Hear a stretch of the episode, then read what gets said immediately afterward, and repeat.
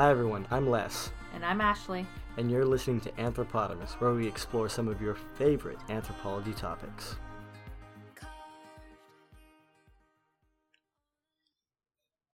Hi everyone, we're here with Dr. Crawford of Fairfield University, who is a, a part of the Sociology, Anthropology, International Studies Department. Welcome, Dr. Crawford. How are you doing today? Uh, very well. Fantastic. Good to see you, or hear you anyway. well, thank you for joining us today. Um, so, before we get started, a lot of your work actually has to do with um, Morocco. And today we're actually be discuss- discussing drug dealing in uh, suburban U.S. So, how is it you got from Moroccan households to suburban U.S.?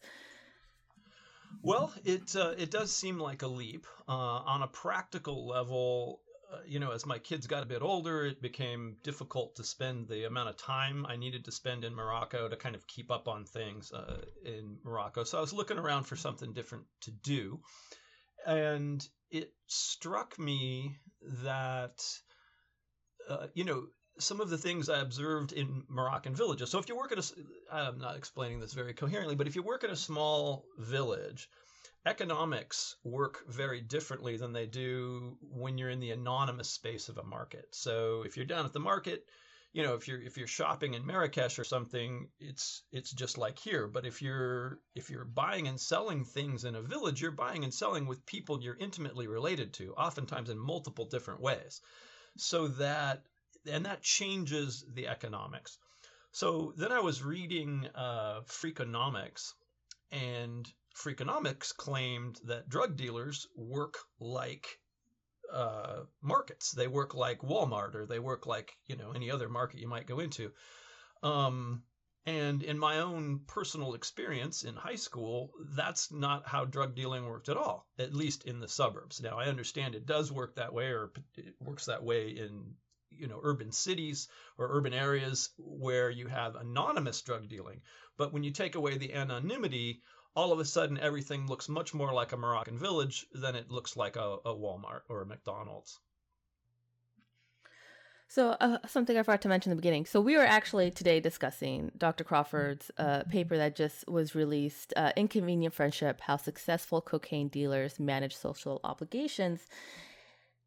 And I, I gotta say, what I liked about this is I, I do have my own business on the side. I don't have a degree in business, so I've I've had to read a lot of books like you know um, Don, Donald Miller's How to Build a Story Brand, Influence, uh, the E Myth, um, and what I liked about this was we don't tend to think of drug dealing as a business, but I mean, really, it is. I mean, you're buying and selling and it reminded me a lot of um, what they teach us about you know networking. You know i go through my wedding networks uh, these these dealers are having to make friendships um, gift giving um,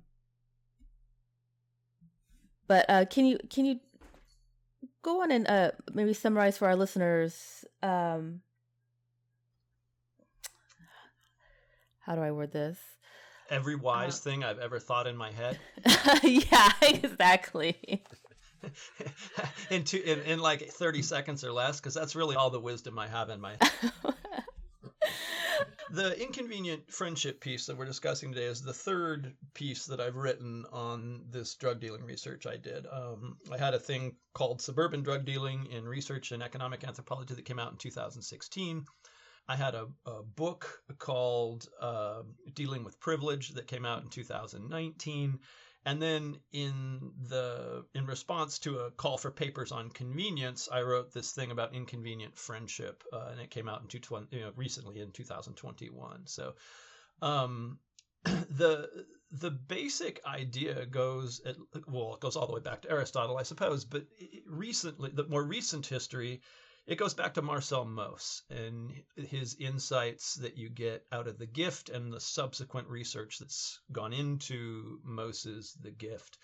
And the idea at its core is pretty simple that conventional economics, and certainly neoliberal economics as part of conventional economics, presumes atomized uh, atomized actors. That is, it presumes an agent that is entirely self-interest interested and is only interested in the transaction in front of them. So, you know, I go to buy gasoline and you know, I'm going to interact with the person behind the counter, give them my credit card, pay it, and leave. But there's no relationship there.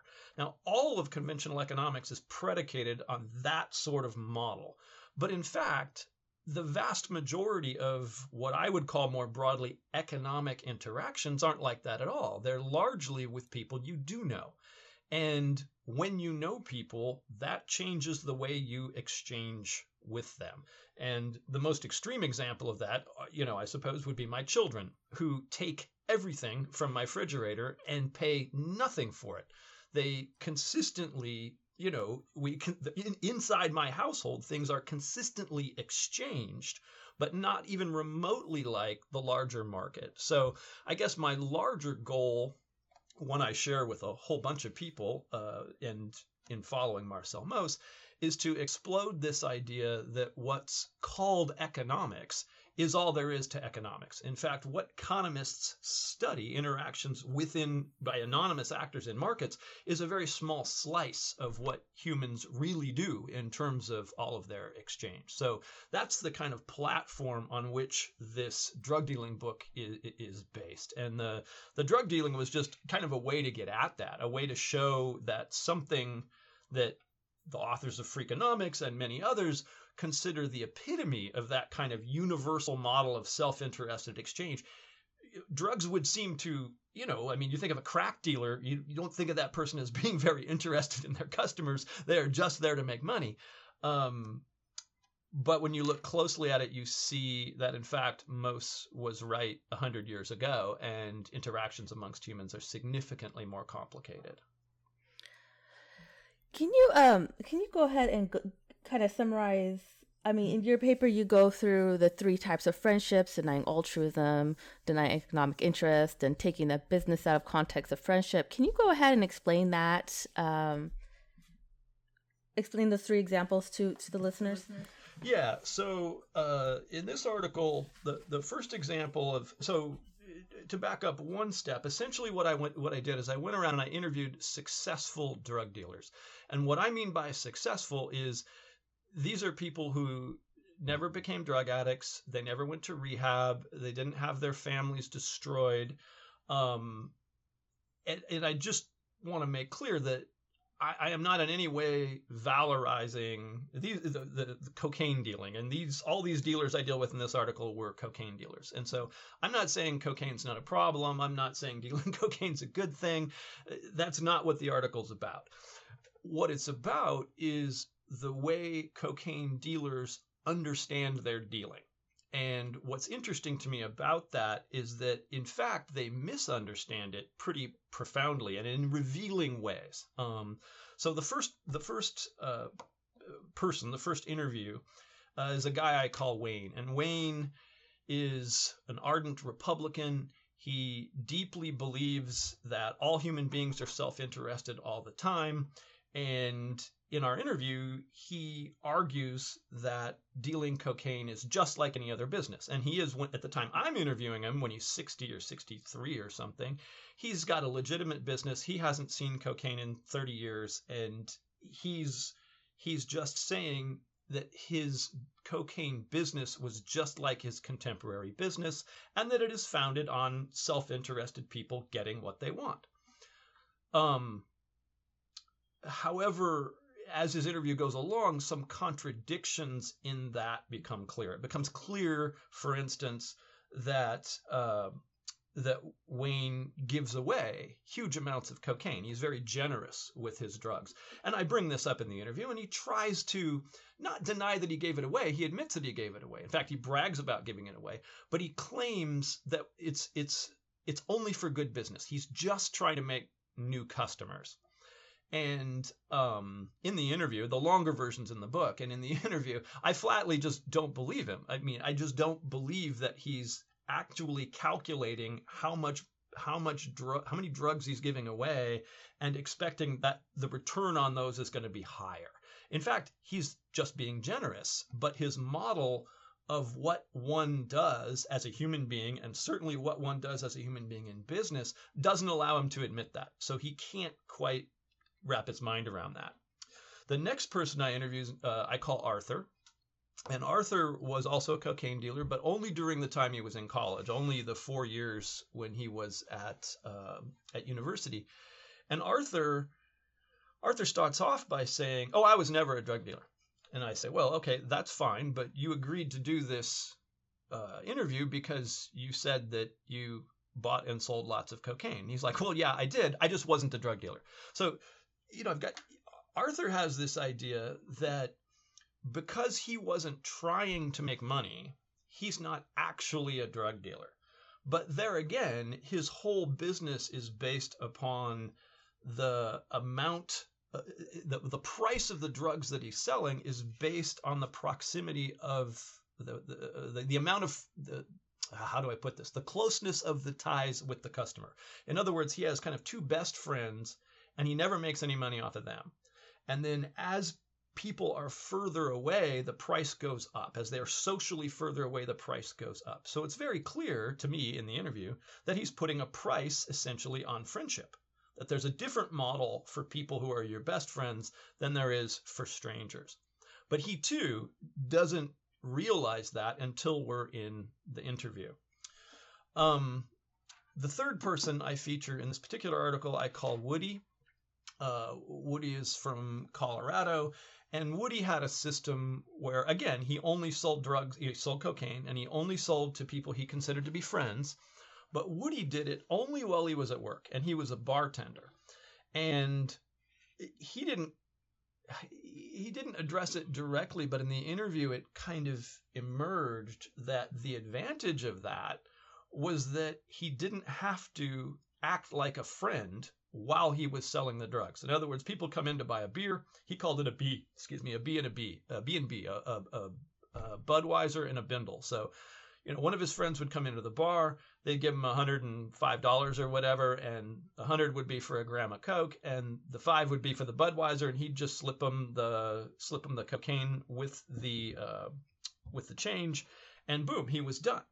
So whereas both Wayne and Arthur would spend huge amounts of time giving away drugs, you know, receiving drugs given back to them by people they just sold it to, basically just interacting. Partying is the verb they use, uh, and that that term has an interesting history. Um, they're partying, and that partying is what makes the social relations close but also what kind of gums up rational economic decision making, right? Because you're when you're partying with somebody, you're no longer trying to get the best possible deal like you would if you were working at a McDonald's. So, in essence, what Woody managed to do is take the advantages of what I call suburban drug dealing, that is, only dealing with friends through networks of people you know, and the advantage of the conventional economy, where you're not expected to act like a friend while you're while you're uh, in that context. So at the bar, he's a bartender. He doesn't have to party, or he can't party with the consumer, with the person buying the beer, and he also can't party with the person buying the cocaine. So it's sort of his uh, solution to the problems raised by Wayne and Arthur, or his I, solution, or I would say his integration of the two perspectives. So that's why I decided to feature those three in combination in this particular article. For this article, how many people did you actually interview? I, in terms of the main dealers, I think I did.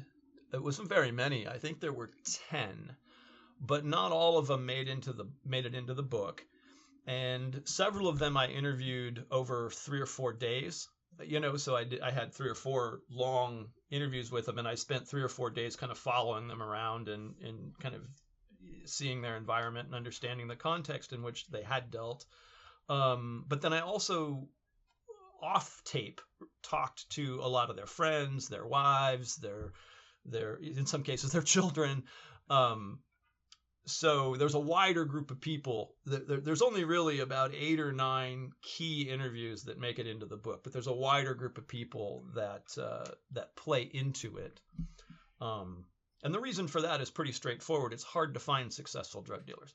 Most people who study drug dealing they study you know they, they find their subjects by looking at by going to rehab centers for instance or going to jails or you know finding people who've been caught. And that way that's why criminology gives you a certain view of how drug dealing works. I was trying to get the view of the people who didn't get caught.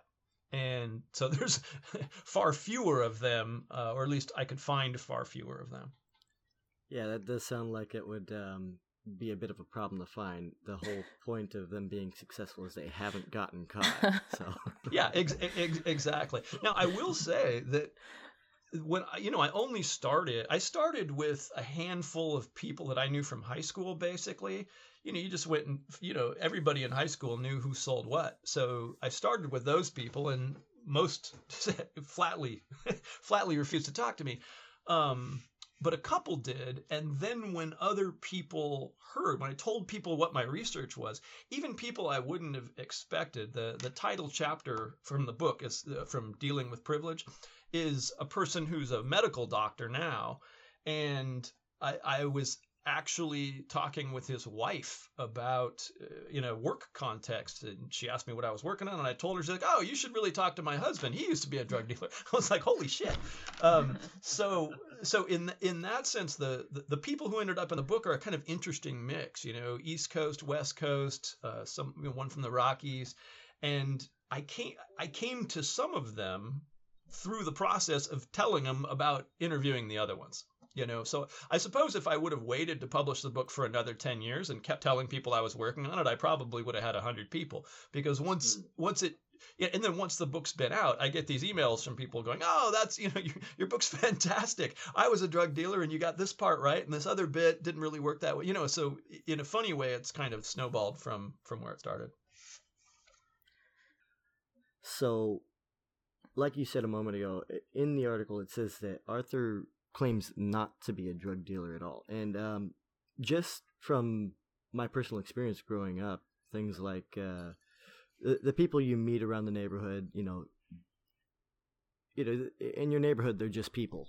In your neighborhood, they're just people. They're, you know, people who you can get things from, whether it's uh, you know drugs or maybe a new bike or you know stolen bike, something like that. Whatever, whatever the case may be.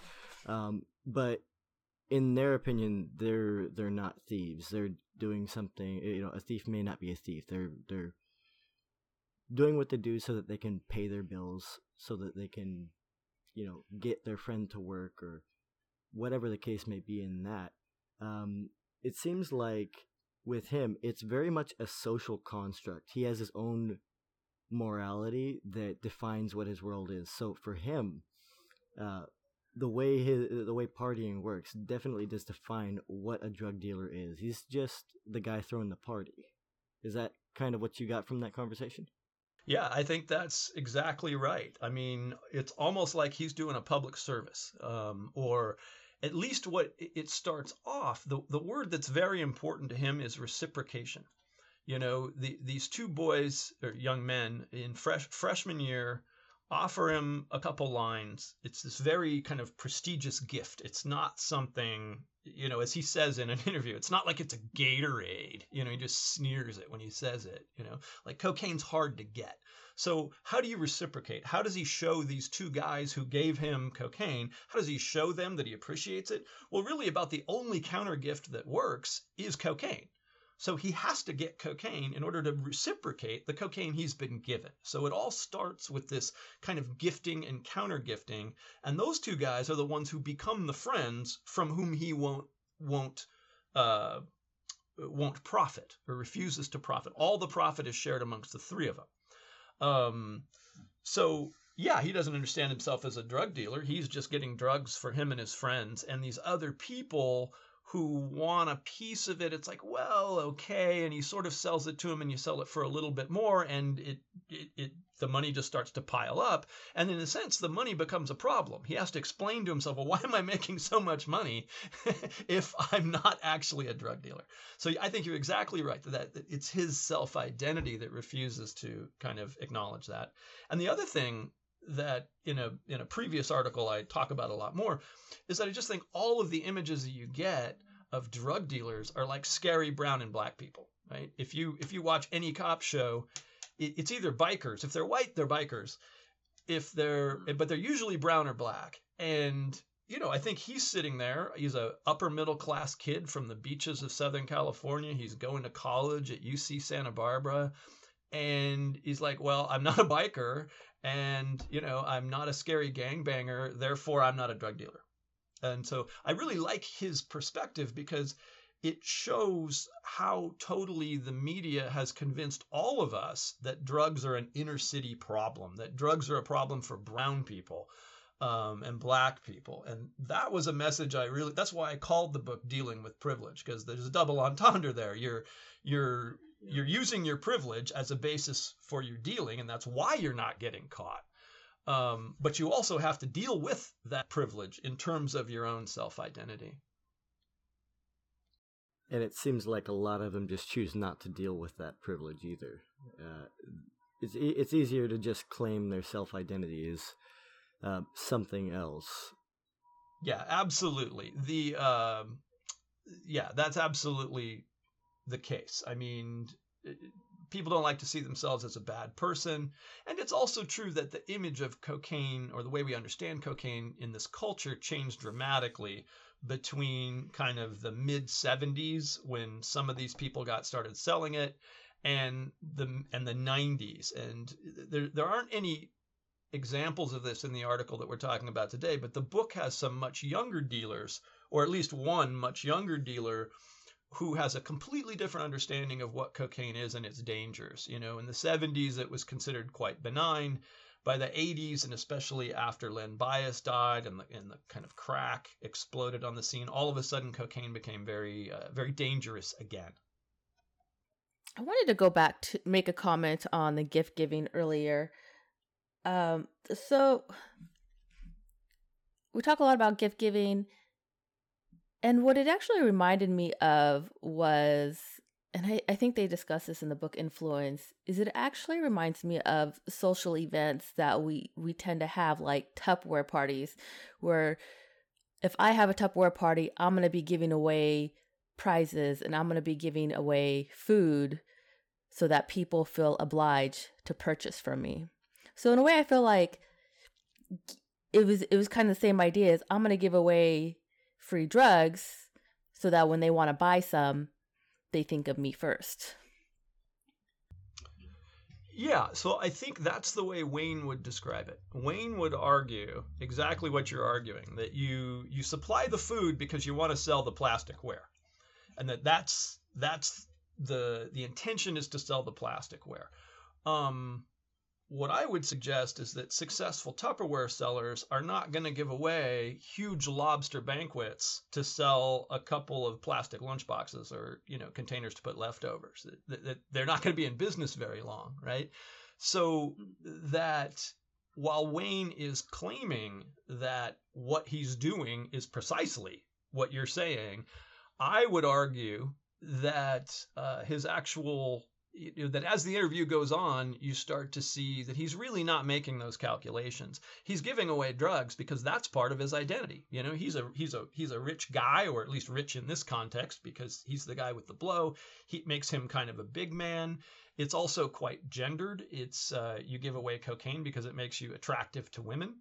Um, it's considered prestigious in that era and he talks a lot about that and so you just see there's all these non-economic reasons or reasons that are outside the bounds of conventional economics for how he's actually behaving. Um, but to go back to your point about Tupperware, I think the Tupperware Corporation understands this very well. The Tupperware Corporation knows if people come into your house, you're going to feel obliged to offer them snacks, right? I mean, who invites people over and just has them sit in the living room and stares at them? That's just weird, right?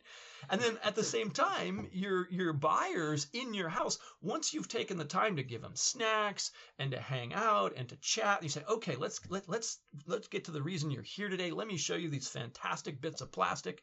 They show you the plastic. Like even if you don't want any of it, you're going to buy something you're going to buy something because you feel bad because that's the other side of the gift. There's all these emotional, uh, you're compelled emotionally. And that's what Mauss had his had his uh, finger on back at the beginning of the 20th century. He said, look, every gift has has three obligations bound up in it. You're obliged to give, right? So you're obliged to put out the snacks.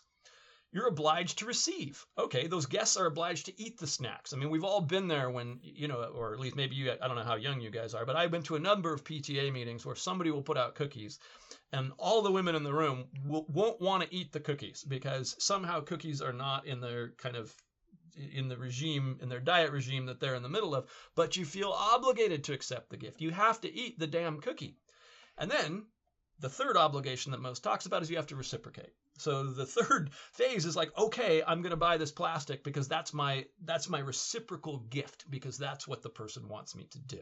So i just think Mauss had all of this stuff absolutely nailed back in the first part of the 20th century and the rest of us and particularly the rest of economics just needs to catch up. Uh, you, made the comment where um, cocaine dealing was uh, seen as being attractive towards women. I'm thinking i've never thought of it that way yeah.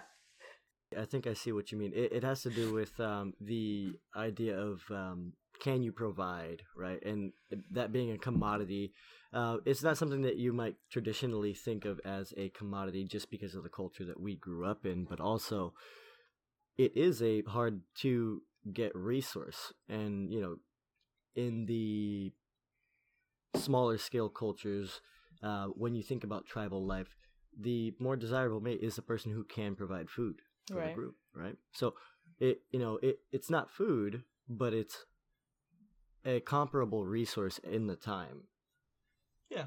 yeah. Well, and also if you think in the 70s and 80s, people thought about again, people it was a different cultural moment. People thought about cocaine significantly differently than they thought about it. They think about it now.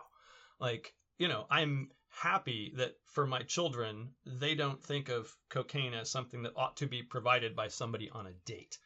But mm-hmm. in like 1981, if you know, I mean, being very heterocentric here, but let's say a guy invited you out to dinner he would he doesn't know if you do drugs or not, but he might want to have them in case you do. That's the kind of thing you want to be able to provide, and that show it, shows that you're a desirable person in that in that moment. Um, I wouldn't. I mean, obviously, not in all moments. I hope that my daughter, if somebody tried to provide her cocaine in a date, would go, you know, nope, not into it.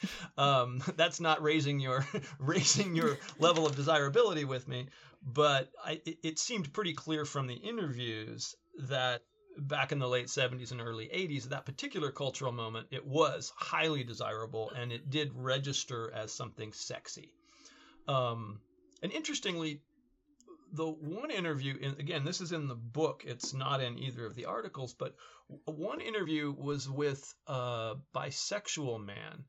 And it was very interesting for. It was interesting to me that for him, when he was pursuing relationships with women, he saw it as his job to provide drugs. When he was being pursued, because he was a young man at the time, so so he was very fit, very attractive, and he was an object of pursuit by men who wanted to have sex with men, and he very much considered it their job to provide the drugs. So whoever's doing the pursuing is supposed to have drugs as part of that pursuit. But that's not in this article or the other article because that's more about that weird cultural moment when cocaine was kind of queen and uh, not the more general long term arguments about gift giving that I personally am more interested in. I feel like this should be a whole nother article. That would be very interesting. Yeah, I agree. That does sound like it's touching a lot on um, uh, social gender rules of the time. Absolutely yeah it's and, and and and for a while there cocaine very much was considered sexy. I mean people wore cocaine spoons on chains as as decorations you know as symbols of what it was a strange time to grow up. I got i got to tell you it was a really weird cultural moment. Hmm. Uh les do you have any other questions uh, we actually covered a lot of what I was we planning did. to ask, but um, that's okay because that means that uh, they the listeners don't have to listen to me fumble through questions. they can actually get the information that they want. well, how are they? How are they going to listen through my 14 minute per, perorations on the functioning of Mauss? it might have been better if we chopped them into individual questions and shorter answers. I think I talked too much. No, you did great. No, no you were fantastic. That, that I, I think they'll be listening raptly. To be honest, it, it's a lot more um, cohesive. I would say. Yeah. Good. Yeah. So, what are you? Uh, what is what will you? Now I can't talk. What's your next research on, Dr. Crawford? Well, we'll have to see. You know, I might pull a couple of the. Um, I might pull a couple more of the book chapters. I mean, essentially, I wrote the book, and then I'm pulling out bits from different chapters and turning them into articles as sort of publicity. You know, so the I, I could work a little bit more. I think I might work a little bit more on gender and drugs. Um, but the other project that I started, and this is also a kind of social history thing, it, it, it grew out of, in some ways, it grew out of this project. Um, I, for some reason, saved all of my correspondence from junior high school. So from seventh grade, eighth grade, and ninth grade, I have every letter I wrote, and well, I don't have every, I don't have any letters I wrote. I'm sorry, I, I have every letter anybody wrote me, and as it turns out, those are hundred percent written by women, and I saved them for 40 years, and then a year and a half ago, I got them out. They're each each each girl, I guess they're not really women yet that age each girl kind of got her own box. And so I got them all out and I transcribed them all. And I wanted to write a kind of social history of Southern California in 1975, 1976, because from the viewpoint of these girls, because uh, I've never seen anything like it in the literature. They're first of all, they're very good writers. I mean, they don't. They, we didn't have phones yet, right? So everybody had to write with actual paper and pencils and pens. Um, and secondly, the I don't know how to put this succinctly, but they write in really different, diff, interesting ways about sexuality, about uh, gender, about I mean, not explicitly. They're not writing I am about I'm writing about gender, but the just the way we thought about the world in 1975 is so radically different than the way my own children thought about the world when they were in middle school. Um, I just thought that might be kind of interesting. You know, our media was paper and pen. My kids' media was cell phones. And so, what changes when you move from passing notes in class to swapping Snapchats or Instagram posts or whatever? So, kind of a juxtaposition of the uh, the two uh, in interaction forms that we had at the time. Then, uh, yeah, the way the way the technology you're using shapes the thing that you're saying, and that's an old argument by Marshall McLuhan when he said the medium is the message. So when you change the medium from a piece of paper to a Snapchat post or to a phone, what changes? Um, what changes in the larger civilization? So I'm interested in that, but I, I so far I've only played around with it. I can't quite figure out what the book is in there. So I'm not really sure if I'm going to do that one next. it sounds interesting. It does. I like it. I like the idea. Well, it, it, it's you know it, it's a bit weird. You know, I, I I'm reading these letters as a 55 year old man, and they're written by 12 year old girls, and some of them are frankly pornographic. And you think you just ask yourself like, where did we learn that where did we learn those tropes right? We didn't have online pornography. Like where did we get these ideas? Like how did how did this happen? It's part of that straight the same weird cultural moment that i was just talking about that there was just like the 60s had fallen apart and kind of collapsed and and the ideals of the 60s with them and the 80s and Reagan and short hair and popped collars and Izod shirts and all that hadn't begun yet. And so you have this kind of moment between about 1975 and 1982 that to me appears i mean i'm not a historian or a social historian but that moment just appears to be like this weird morass in between two cultural moments well let me throw one more thing out i jotted down that i wanted to talk about and if it doesn't fit it doesn't fit um, but so I, I, wanted to mention Marcel Mauss, and I and I already did. But the one other thing I wanted to mention is the ambivalence inherent in what Mauss is talking about, because I think people understand misunderstand Mauss. and I think these drug dealers, and in particular the the two that we're talking about, Wayne and Arthur, I think both of them get at this ambivalence. You know, on one hand, if you're going to be a drug dealer, you need to make a profit, or you don't stay a drug dealer very long. On the other, you need to be a good friend because your only customers are friends. And if you think about, if you treat your friends as customers, they won't be friends very long. Friends don't expect to be treated like customers, they expect to be treated like friends. So, you know, again, you have Wayne who starts off saying, oh, it's just economics and ends up talking a lot about friends and gifting. You have Arthur who's saying, oh, no, it's all about friends and gifting and ends up talking a lot about making profit. And the point there is that it's both and that you can't separate it. And I think there's some real wisdom there that when hu- human beings have a very difficult time exchanging things without any emotional resonance in the exchange, especially in situations that feel intimate, that feel like a household. And I would argue that's why when you go out to dinner, the waiter or the waitress tells you her name. You know, hi, I'm Lori. I'm going to be your server tonight. What? Why is she doing that? Do we care what her name is? I think I think what's going on there is that she's what she's sort of symbolically welcoming you into her home.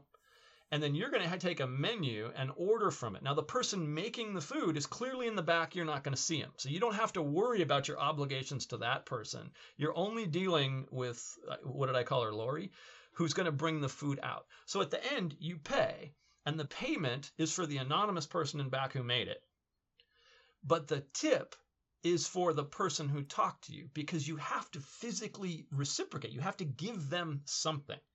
And I think that speaks to something very deep in all of us that we expect anytime we exchange an object, anytime I bring a bottle of wine to a friend's house, we're talking about go to a friend's house for dinner. I'm going to bring a bottle of wine. I'm going to bring a bunch of flowers. I'm going to bring something. I'm not just going to show up going, yo, where's the food?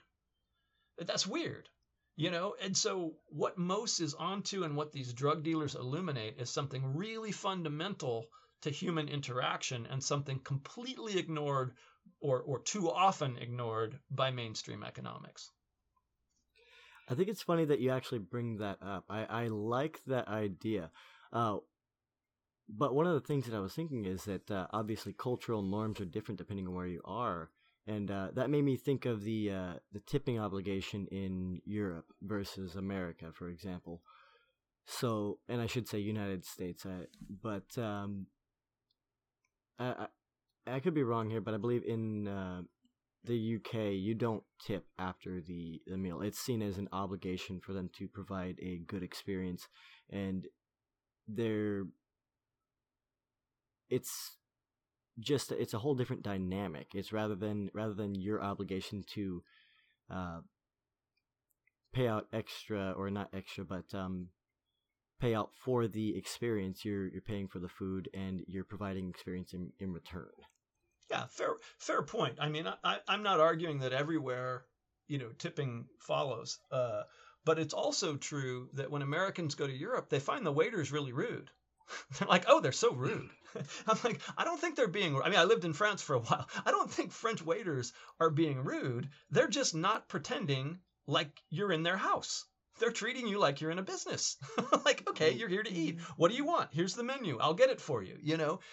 And they don't tend to do that. Hi, I'm Lori. I'm going to be your server today. How's everyone doing? Can I bring anybody any water to get you started? I mean, to me, the whole rhetoric of American style dining is is about generating that kind of intimacy. Or at least maybe not at high end restaurants, but uh, but there's a certain intimacy that we work. And you're correct, at least in my experience. I also lived in London. That, that you know, uh, servers in London are not necessarily doing that. So you're absolutely right that it's it's enti- it's at once entirely cultural, but where you find it, I think it rests on something deep you know because i think and again the, the other examples are also cultural if you went to dinner at a french person's house and you brought wine they would be insulted. I mean, essentially, if you do that to a French person, you're saying, like, oh, I don't trust you to pick out decent wine for this meal, so I'm just going to bring my own. you know, that's not how Americans understand it, but that's how French people understand it. So if you're going to a French person's house for dinner, you might bring the host or the hostess some flowers. That's perfectly appropriate. Wine is not appropriate. Gifting is always like that. Gifting is always specific to the cultural context. So you're exactly right. If you look at social interaction going out even back in the the older records if you like read into the iliad or things like that the, the gift giving aspect the social aspect is very is something very intrinsic to just people in general regardless of culture it's just uh very specific about what cult from one culture to another no, absolutely true. I mean, it's just like eating is fundamental to being human, but what you eat and how you eat, with whom you eat, and all that is uh, obviously very culturally diverse. I would just say well, it's obvious that that's true for eating. It's why should that be true for gifting? I mean, to me, what's interesting is precisely how universal gifts are. When there wouldn't, there, there's no obvious biological reason for it, you know, whereas there is a biological reason to eat, and then culturally you kind of build on top of that. Um, but gift giving just seems, from an economic perspective, it's just inefficient. You know, there's a famous economics article called The Deadweight Cost of Christmas, where economists who are the, the, the, dismal science after all, they just basically point out that Christmas is just ridiculous. You have a whole bunch of people buying shit that people don't want and giving it to them against their will, and those same people buying stuff you don't want and giving it to you. That economically, Christmas makes no sense. But either does a dinner party, you know? But, but human beings do them everywhere. They share food, they share stuff and that sharing that gifting is is deeply part of who we are. And we misunderstand all sorts of contemporary behaviors including drug dealing because we fail to attend to the, the full breadth of our humanity. We, we from our culture are raised to believe that we're essentially selfish beings out in the world to get what we need except with our family where that's where we're supposed to be kind and generous. Um, and i think that confuses us. It certainly confused the drug dealers that I was interviewing in terms of ex- them explaining their own behavior to themselves.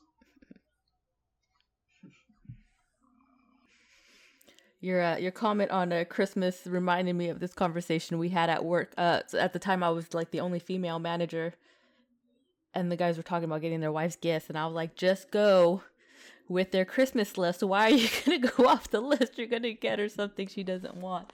I feel like it's this conversation I have with my husband because he doesn't, he feels like, but it's not a surprise. I'm like, I don't care. Just get me what I want. Yeah. Well, and you're sharing a bank. I mean, with my wife, we have one bank account, right? So she's buying me something I don't want with my money. I'm buying her something she doesn't want with her money. So it's even more perverse.